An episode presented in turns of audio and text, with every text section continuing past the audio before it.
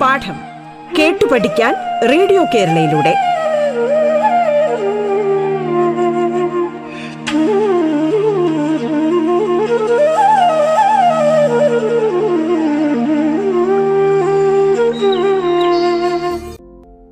സംസ്ഥാന സർക്കാരിന്റെ online radio സംരംഭമായ റേഡിയോ കേരളയുടെ പാഠത്തിലേക്ക് ഏവർക്കും ഹൃദ്യമായ സ്വാഗതം. ഞാൻ Shanthi G P Pathanapuram Mount Tabor Girls ഹൈസ്കൂളിലെ മലയാളം അധ്യാപികയാണ്. ഇന്ന് നാം ചർച്ച ചെയ്യാൻ പോകുന്നത് എട്ടാം ക്ലാസ് കേരള പാഠാവലിയിലെ ആദ്യ യൂണിറ്റിലെ മൂന്നാമത്തെ പാഠമായ വഴിയാത്രയിൽ നിന്നും നമുക്ക് പരീക്ഷയ്ക്ക് ചോദിക്കാൻ ഇടയുള്ള ചില ചോദ്യങ്ങളും അവയുടെ ഉത്തര മാതൃകകളുമാണ്. നിങ്ങൾ ഈ പാഠഭാഗം രണ്ട് മൂന്ന് തവണ ഭംഗിയായി വായിക്കുക. ഓരോ വരിയിൽ നിന്നും നിങ്ങൾക്ക് ഒരു ചോദ്യം തയ്യാറാക്കി അതിനുള്ള ഉത്തരവും തയ്യാറാക്കുക. എന്തെങ്കിലും സംശയം തോന്നുകയാണെങ്കിൽ നിങ്ങളുടെ അധ്യാപകരോട് ചോദിച്ച് അത് കൃത്യമായി മനസ്സിലാക്കാൻ പ്രത്യേകം ശ്രദ്ധിക്കുക. നമുക്ക് സാധാരണയായി പരീക്ഷയ്ക്ക് ചോദിച്ചു വരുന്നത് ഒരു മാർക്ക് രണ്ട് മാർക്ക് നാല് മാർക്ക് ആറ് മാർക്ക് എന്നിങ്ങനെയുള്ള ചോദ്യ മാതൃകകളാണ്. ഒരു മാർക്കിന് തന്നിരിക്കുന്ന ചോദ്യങ്ങളിൽ ഓപ്ഷൻ ഉണ്ടായിരിക്കും. അത് ചിലപ്പോൾ അഞ്ചെണ്ണം തന്നിട്ട് നാലെണ്ണം എഴുതാനായിരിക്കും. അപ്പോൾ നിങ്ങൾ ആദ്യം കൂൾ ഓഫ് ടൈമിൽ തന്നെ ഓരോ കൂട്ടത്തിലെയും ഓരോ ഗ്രൂപ്പിലെയും ചോദ്യങ്ങൾ എത്ര ചോദ്യങ്ങൾക്കാണ് ഉത്തരം എഴുതേണ്ടത് അത് എത്ര മാർക്കിനുള്ളതാണ് എന്നൊക്കെയുള്ള കാര്യങ്ങൾ വളരെ ശ്രദ്ധാപൂർവം നോക്കി മനസ്സിലാക്കിയിട്ട് വേണം ഉത്തരം എഴുതി തുടങ്ങാൻ. ഓപ്ഷൻ എഴുതേണ്ട. ഒരു മാർക്കിനുള്ള ചോദ്യങ്ങൾക്ക് ഉത്തരം മാത്രം എഴുതിയാൽ മതിയാകും. രണ്ട് മാർക്കിനുള്ള ചോദ്യങ്ങൾക്ക് രണ്ടോ മൂന്നോ വാചകത്തിൽ അല്ലെങ്കിൽ ചിലപ്പോൾ രണ്ട് വാചകം തന്നിട്ട് അർത്ഥവ്യത്യാസം വരു വരുത്താതെ ഒന്നാക്കാനോ അല്ലെങ്കിൽ ഒരു വാചകം തന്നിട്ട് അർത്ഥവ്യത്യാസം വരു- വരുത്താതെ രണ്ടാക്കാനോ അല്ലെങ്കിൽ വാചകത്തിലെ തെറ്റ് തിരുത്താനോ ഒക്കെയാണ് സാധാരണയായിട്ട് രണ്ട് മാർക്കിന് ചോദിച്ചു വരുന്നത്. പിന്നെ നാല് മാർക്കിനും ആറ് മാർക്കിനും ഒക്കെ ഉള്ളത്. ചിലപ്പോൾ ഉപന്യാസം എഴുതുക അല്ലെങ്കിൽ ആസ്വാദനക്കുറിപ്പ് തയ്യാറാക്കുക അല്ലെങ്കിൽ നിങ്ങളുടെ അഭിപ്രായം എഴുതി സമർത്ഥിക്കുക തുടങ്ങിയ ചില ചോദ്യമാതൃകളാണ്. അതിനൊക്കെ ഉത്തരം എഴുതേണ്ടത് എങ്ങനെയാണ് എന്ന് നാം മുമ്പ് ഒരു ക്ലാസ്സിൽ ചർച്ച ചെയ്തിട്ടുണ്ട്. ആ ക്ലാസ് കേട്ടിട്ടില്ലാത്തവർ അതൊന്നുകൂടി കേട്ടിട്ട് വേണം ഓരോ ചോദ്യത്തിനും ഉത്തരം എഴുതും എഴുതാനായിട്ട്. അപ്പോൾ ഇന്ന് നമുക്ക് വഴിയാത്ര എന്ന പാഠഭാഗത്തിൽ നിന്നും അവസാന പരീക്ഷയ്ക്ക് എന്തൊക്കെ ചോദ്യങ്ങൾ പ്രതീക്ഷിക്കാം എന്ന് നോക്കുക. ഒന്നാമത്തെ ചോദ്യം ആത്മവൽ സർവഭൂതാനി ഈ പ്രമാണത്തിന്റെ ആശയം എന്താണ്? എല്ലാറ്റിനെയും സ്വന്തമായി കരുതുക എന്നതാണ് ആത്മവൽ സർവഭൂതാനി എന്ന വാചകത്തിന്റെ ആശയം അല്ലെങ്കിൽ ആ പ്രമാണത്തിന്റെ അർത്ഥം. എല്ലാത്തിലും കുടികൊള്ളുന്ന ആത്മാവ് ഒന്നു തന്നെയാണ് എന്ന ചിന്തയാണ് ഇതിനടിസ്ഥാനം. എല്ലാത്തിലുമുള്ള ആത്മാവ് ഒന്നാണെന്ന് ചിന്തിച്ചാൽ എന്റേത് അവന്റേത് എന്നുള്ള വ്യത്യാസമില്ലല്ലോ. യാത്രികൻ അന്യരുടെ വസ്തുക്കൾ തന്റേതുപോലെ സ്വാതന്ത്ര്യത്തോടെ ഉപയോഗിക്കുന്നതിനെ തത്വചിന്താപരമായി നർമ്മം കലർത്തി വ്യാഖ്യാനിക്കുകയാണ് ഇവിടെ ലേഖകൻ. മറ്റൊരു ചോദ്യം നോക്കൂ. പൊതിച്ചോറ് ഉണ്ണാത്തവനും ചെങ്കണ്ണ് വരാത്തവനും ജീവിത സുഖം അനുഭവിച്ചിട്ടുണ്ടാവില്ല. ഈ പ്രസ്താവനയുടെ പൊരുൾ കണ്ടെത്തുക. പൊതിച്ചോറിന്റെ രുചി വിവരിക്കാൻ കഴിയില്ല.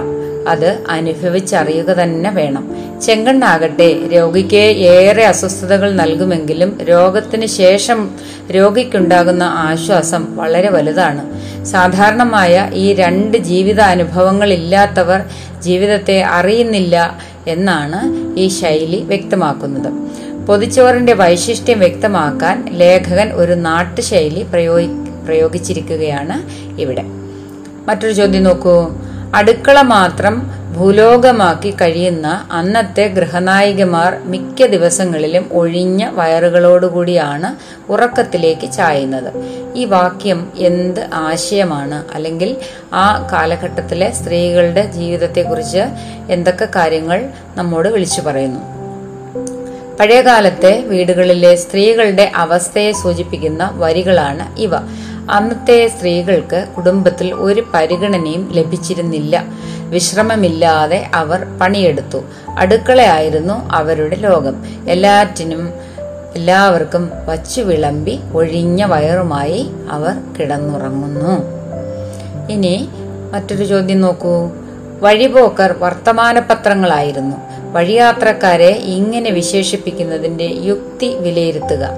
പണ്ട് കാലത്ത് ഇന്നത്തെ പോലെ വാർത്താവിനിമയ സൗകര്യങ്ങളോ യാത്രാ സൗകര്യങ്ങളോ ഉണ്ടായിരുന്നില്ല. യാത്രക്കാർ കാൽനടയായിട്ടാണ് യാത്ര ചെയ്തിരുന്നത്. ആ അന്ന് അവർ ഓരോ സ്ഥലങ്ങളിലും ചെല്ലുമ്പോൾ പരിചയക്കാരുടെ ഗൃഹങ്ങളിലും മറ്റും കയറി തങ്ങളുടെ ദേശത്തുള്ള വാർത്തകൾ അവിടെ പ്രചരിപ്പിക്കുകയും ആ നാട്ടിലെയുള്ള വാർത്തകൾ സ്വീകരിച്ച് മറ്റു സ്ഥലങ്ങളിലേക്ക് പ്രചരിപ്പിക്കാൻ കൊണ്ടുപോവുകയും ചെയ്തിരുന്നു. അതുകൊണ്ടാണ് ആ വഴിയാത്രക്കാരെ വർത്തമാന പത്രങ്ങൾ എന്ന് ഈ ലേഖകൻ തമാശ രൂപേണ പറഞ്ഞിരിക്കുന്നത്. അഞ്ചാമത്തെ ചോദ്യം. പ്രസിദ്ധി കൂടുന്തോറും ഗൃഹനാഥന്റെ കടവും വർദ്ധിക്കുന്നു. ഗൃഹനായികമാർ മിക്ക ദിവസങ്ങളിലും ഒഴിഞ്ഞ വയറുകളുമായി ഉറക്കത്തിലേക്ക് ചായുന്നു. തന്നിരിക്കുന്ന വാക്യങ്ങൾ വിശകലനം ചെയ്ത് അവയിൽ തെളിയുന്ന അന്നത്തെ സമൂഹത്തിന്റെ പ്രത്യേകതകൾ കുറിക്കുക. സ്വന്തം കുടുംബത്തിന്റെ ധനസ്ഥിതിയോ വീട്ടുകാരുടെ പട്ടിണിയോ പരിഗണിക്കാതെ പ്രശസ്തിക്ക് വേണ്ടി മാത്രം ജീവിച്ച നാട്ടുപ്രമാണിമാരെക്കുറിച്ച് സൂചിപ്പിക്കുന്ന വാക്യങ്ങളാണ് ഇവ. പ്രശസ്തിക്കും പൊങ്ങച്ചത്തിനും വേണ്ടി പണം ചെലവാക്കി കുടുംബത്തെ ഒന്നാകെ ദാരിദ്ര്യത്തിലേക്കും കടക്കെണിയിലേക്കും അവർ തള്ളിവിടുന്നു. ഇനി മറ്റൊരു ചോദ്യം. കാൽനടയുടെ പ്രത്യേകതകൾ എന്തെല്ലാമായിരുന്നു? വണ്ടിയും വള്ളവും ഇല്ലാത്ത കാലത്ത് ആളുകൾ കാൽനടയായിട്ടായിരുന്നു ഓരോ ആവശ്യങ്ങൾക്ക് ദൂരസ്ഥലങ്ങളിലൊക്കെ പോയിരുന്നത്. അന്ന് ഹോട്ടലുകളോ മറ്റ് വ്യവസായ സ്ഥാപനങ്ങളോ അധികം ഉണ്ടായിരുന്നില്ല.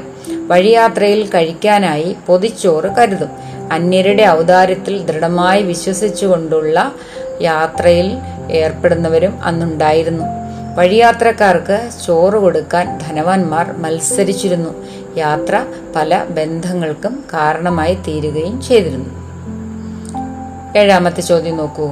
അന്യരുടെ ഔദാര്യത്തിൽ ദൃഢമായി വിശ്വസിച്ചുകൊണ്ടുള്ള പോക്കാണിത്. ലേഖകൻ പരാമർശിക്കുന്നത് എന്തിനെ പറ്റിയാണ് വിശദമാക്കുക. കാൽനടയാത്രയെക്കുറിച്ച് വിവരിക്കുന്ന സന്ദർഭത്തിലാണ് ലേഖകൻ ഇപ്രകാരം പരാമർശിച്ചത്. കാൽനടയാത്ര പുറപ്പെടുമ്പോൾ ചിലർ അത്യാവശ്യമുള്ള വസ്തുക്കളൊക്കെ കയ്യിൽ കരുതും. എന്നാൽ ചിലരാകട്ടെ ഒന്നും കരുതാതെ യാത്ര പുറപ്പെടും. തങ്ങൾക്ക് വേണ്ടുന്ന ഭക്ഷണമൊക്കെ മറ്റുള്ളവർ കരുതിയിട്ടുണ്ടാവും എന്ന് ഉറച്ചു വിശ്വസിച്ചുകൊണ്ട് അവർ യാത്ര പുറപ്പെടുന്നു. അവരുടെ ആ വിശ്വാസം തെറ്റാറുമില്ല. കാരണം വഴിയാത്രക്കാർക്ക് ഭക്ഷണം നൽകുന്നത് അക്കാലത്ത് പുണ്യമായി കരുതിയിരുന്നു. പഴയകാല യാത്രകൾ വീട്ടുകാർക്കും യാത്രക്കാർക്കും നൽകിയ ഗുണങ്ങൾ എന്തൊക്കെയായിരുന്നു? ലോകപരിചയവും പ്രശസ്തിയും നല്ല വിവാഹബന്ധവും യാത്രികരെ കൊണ്ട് വീട്ടുകാർക്ക് അക്കാലത്ത് ഉണ്ടായിരുന്നു. നല്ല ഭക്ഷണവും താമസ സൗകര്യവും യാത്രികർക്ക് ലഭിച്ചിരുന്നു. അവർ അങ്ങനെ കഴിയുന്നു.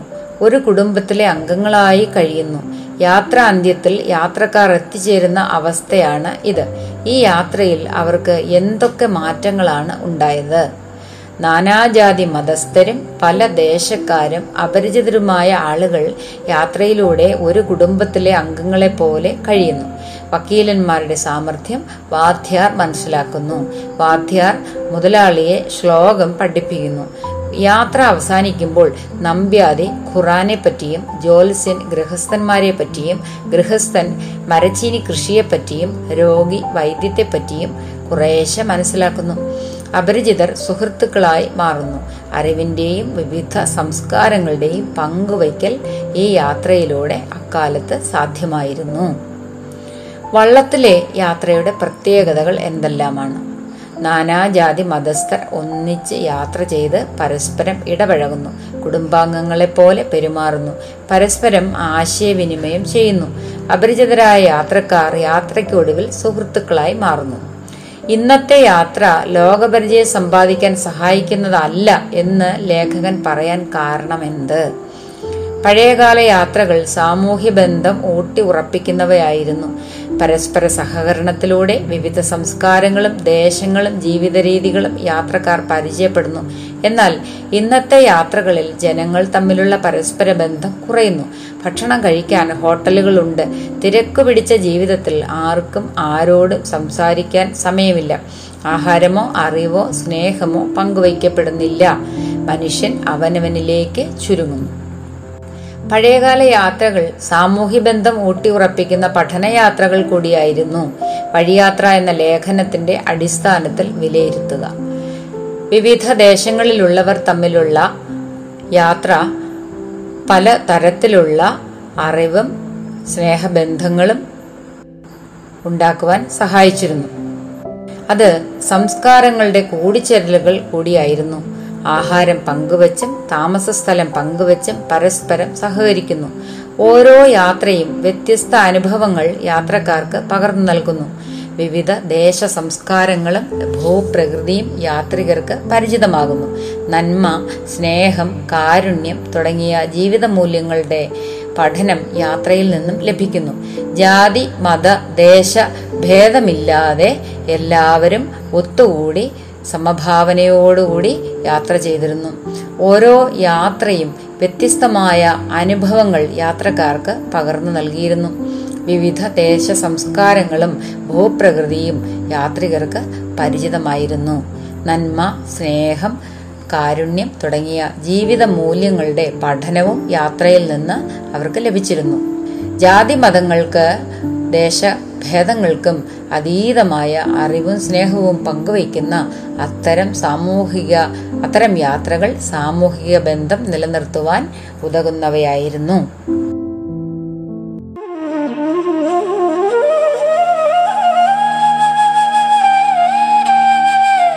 പാഠം കേട്ടു പഠിക്കാൻ റേഡിയോ കേരളയിലൂടെ. പാഠത്തിൽ ഇനി ഇടവേള.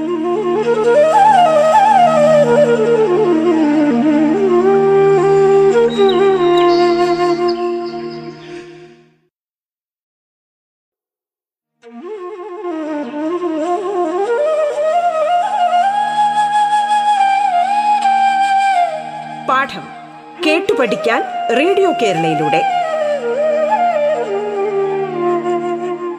തുടർന്ന് കേൾക്കാം പാഠം.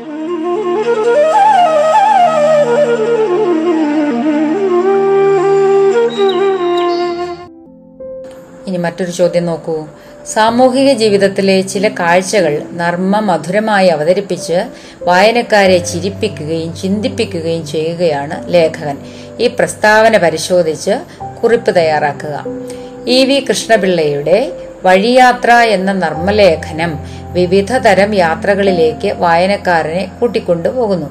കാൽനട യാത്രയെക്കുറിച്ച് വിവരിക്കുന്ന സന്ദർഭത്തിൽ യാത്രികൻ മറ്റുള്ളവരുടെ വസ്തുക്കൾ തന്റെ വസ്തുക്കൾ പോലെ ഉപയോഗിക്കുന്നതിനെ വിശേഷിപ്പിക്കാൻ ആത്മവൽ ഫോ സർവഭൂതാനി എന്ന പ്രയോഗത്തെ നർമ്മം കലർത്തി തത്വചിന്താപരമായി ലേഖകൻ വ്യാഖ്യാനിക്കുന്നു. പൊതിച്ചോറ് ഉണ്ണാത്തവനും ചെങ്കണ്ണ് വരാത്തവനും ജീവിതസുഖം അറിഞ്ഞിട്ടില്ല എന്ന ശൈലിയിലൂടെ പൊതിച്ചോറിന്റെ വൈശിഷ്ട്യം വ്യക്തമാക്കുന്നു. സാധാരണമായ ഇത്തരം അനുഭവങ്ങൾ ഇല്ലാത്തവർ ജീവിതത്തെ അറിഞ്ഞിട്ടില്ല എന്ന് സാരം. കുടുംബത്തിന് പ്രസിദ്ധി ഉണ്ടാക്കിയ ഗൃഹസ്ഥൻ ശ്മശാന ഭൂവിലേക്കും പിന്തുടർച്ചക്കാർ തെരുവിലേക്കും ഒരുമിച്ച് യാത്രയാവുകയും അസാധാരണമായില്ല എന്ന വാക്യം ചിന്തിക്കാൻ വക നൽകുന്നതാണ്. സ്വന്തം ധനസ്ഥിതി നോക്കാതെ പൊങ്ങച്ചത്തിനും പ്രശസ്തിക്കും വേണ്ടി പണം ചെലവഴിക്കുന്നവർക്ക് വരുന്ന അവസ്ഥയാണ് ഇതിലൂടെ ലേഖകൻ വ്യക്തമാക്കുന്നത്. തൊഴിലിനെ അടിസ്ഥാനമാക്കി ചിരിയും ചിന്തയും ഉണർത്തുന്ന പേരുകളാണ് ലേഖനത്തിലെ കഥാപാത്രങ്ങളുടേത്.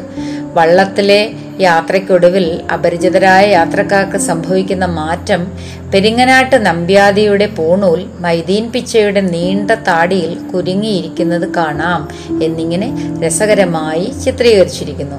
അറിവും സംസ്കാരവും പങ്കുവച്ച് ജാതി മത ദേശഭേദങ്ങൾക്ക് അതീതമായി സൗഹൃദം വളരുന്നത് ഇതിലൂടെ കവി കാട്ടിത്തരുന്നു. തീവണ്ടിയുടെ വേഗതയെ ഇ വി അവതരിപ്പിച്ചിരിക്കുന്നത് ഇങ്ങനെയാണ്. മൈദീൻ പിച്ച മുതലാളി മുറുക്കിയതിന്റെ തുപ്പൽ അടുത്തിരിക്കുന്നയാളിന്റെ മുഖം കുഴമ്പിൽ മുക്കുന്നതിന് മുമ്പ് യാത്ര അവസാനിക്കുന്നു. വിളി പടവിളി പോർവിളി പിടിവലി എന്നിങ്ങനെ രസകരമായ പദങ്ങളിലൂടെ ചിത്രത്തിന് ഒപ്പം റെയിൽവേ സ്റ്റേഷനിലെ ശബ്ദവും അദ്ദേഹം വായനക്കാരിൽ എത്തിക്കുന്നു. ആർക്കും ആരോടും സംസാരിക്കാൻ പോലും സമയമില്ലാത്ത ഇത്തരം യാത്ര കൊണ്ട് എന്ത് ലോകപരിചയം നേടാനാണ് എന്ന ഈ ലേഖകന്റെ ചോദ്യം ഇന്ന് വളരെയേറെ പ്രസക്തമാണ്. ഇത്തരത്തിൽ ചിരിക്കാനും ചിന്തിക്കാനും വക നൽകുന്ന സാധാരണ ജീവിത സന്ദർഭങ്ങൾ ലളിതമായ ഭാഷയിൽ ലേഖകൻ വഴിയാത്ര എന്ന നർമ്മലേഖനത്തിലൂടെ അവതരിപ്പിച്ചിരിക്കുന്നു. ഇനി നമുക്ക് നാല് മാർക്കിനോ ആറ് മാർക്കിനോ ലഭിച്ചേക്കാവുന്ന ചില ചോദ്യങ്ങൾ അവരുടെ അവയുടെ ഉത്തര മാതൃകകളും ഒന്ന് പരിശോധിക്കാം. അവർ അങ്ങനെ കഴിയുന്നു. ഒരു കുടുംബത്തിലെ അംഗങ്ങളായി കഴിയുന്നു. യാത്ര അന്ത്യത്തിൽ യാത്രക്കാർ എത്തിച്ചേരുന്ന അവസ്ഥയാണിത്. ഈ യാത്രയിൽ അവർക്ക് എന്തൊക്കെ മാറ്റങ്ങളാണ് ഉണ്ടായത്? പല ജാതിയിലും മതത്തിലും പെട്ടവർ ഒന്നിച്ച് യാത്ര ചെയ്ത് പലതും മനസ്സിലാക്കുന്നു. അംബാസമുദ്രം തോർത്തിന്റെ വിലകൾ ചവറക്കാരൻ ഗൃഹസ്ഥൻ പഠിക്കുന്നു. തിരുവനന്തപുരത്തെ വക്കീലന്മാരുടെ സാമർഥ്യങ്ങൾ തുമ്പമൺകാരൻ വാദ്യാർ ധരിക്കുന്നു.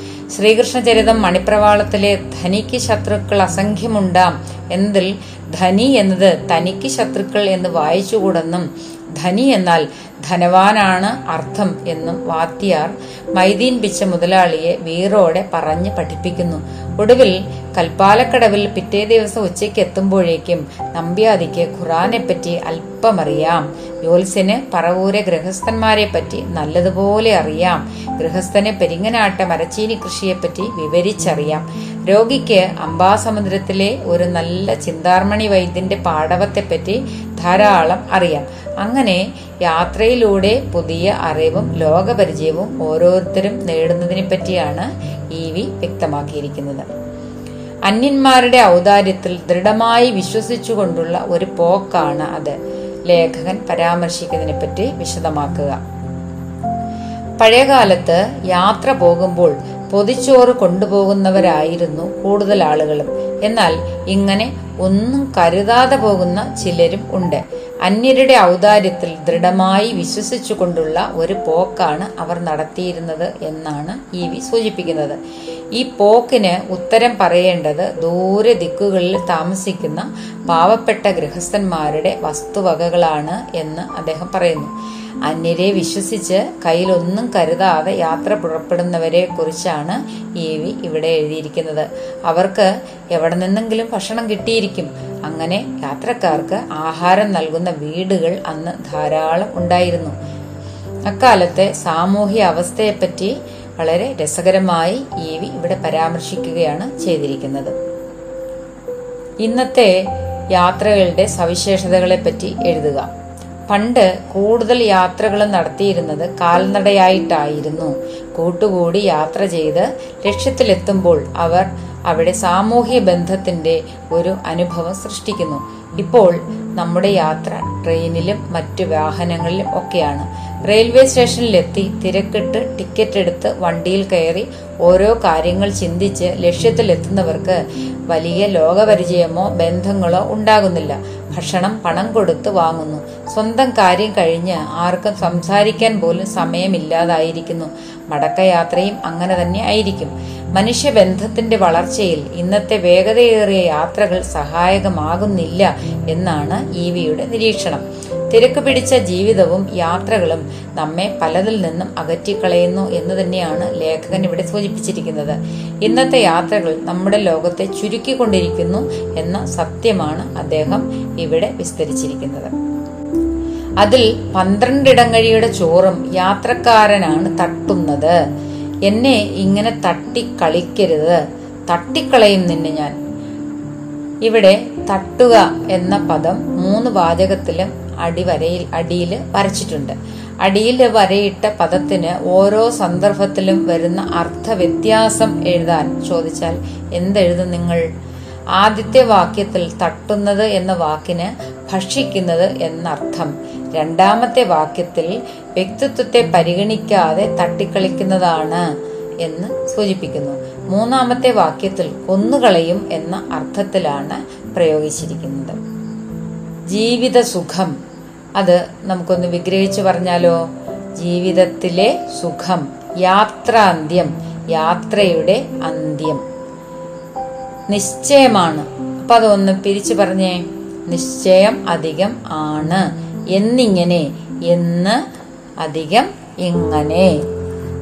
ഇനി നിങ്ങൾ ഈ പാഠഭാഗം വളരെ നന്നായി വായിച്ച് ഓരോ വരിയിൽ നിന്നും പദം പിരിക്കാനുള്ളതും വിഗ്രഹ രൂപത്തിലുള്ളതും അതുപോലെ തന്നെ മറ്റു ഒരു മാർക്കിന് ലഭിക്കാവുന്നതും ആയ ചോദ്യങ്ങൾക്കെല്ലാം ഉത്തരം കണ്ടെത്തുക. അപ്പോൾ ഇനി നമുക്ക് മറ്റൊരു പാഠവുമായി വീണ്ടും അടുത്ത ക്ലാസ്സിൽ കാണാം. നന്ദി നമസ്കാരം.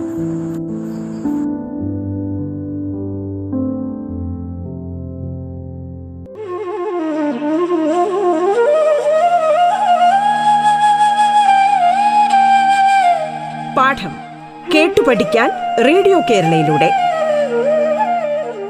പാഠത്തിന്റെ ഇന്നത്തെ അധ്യായം പൂർണമാകുന്നു. ഇനി അടുത്ത ദിവസം കേൾക്കാം. നമസ്കാരം.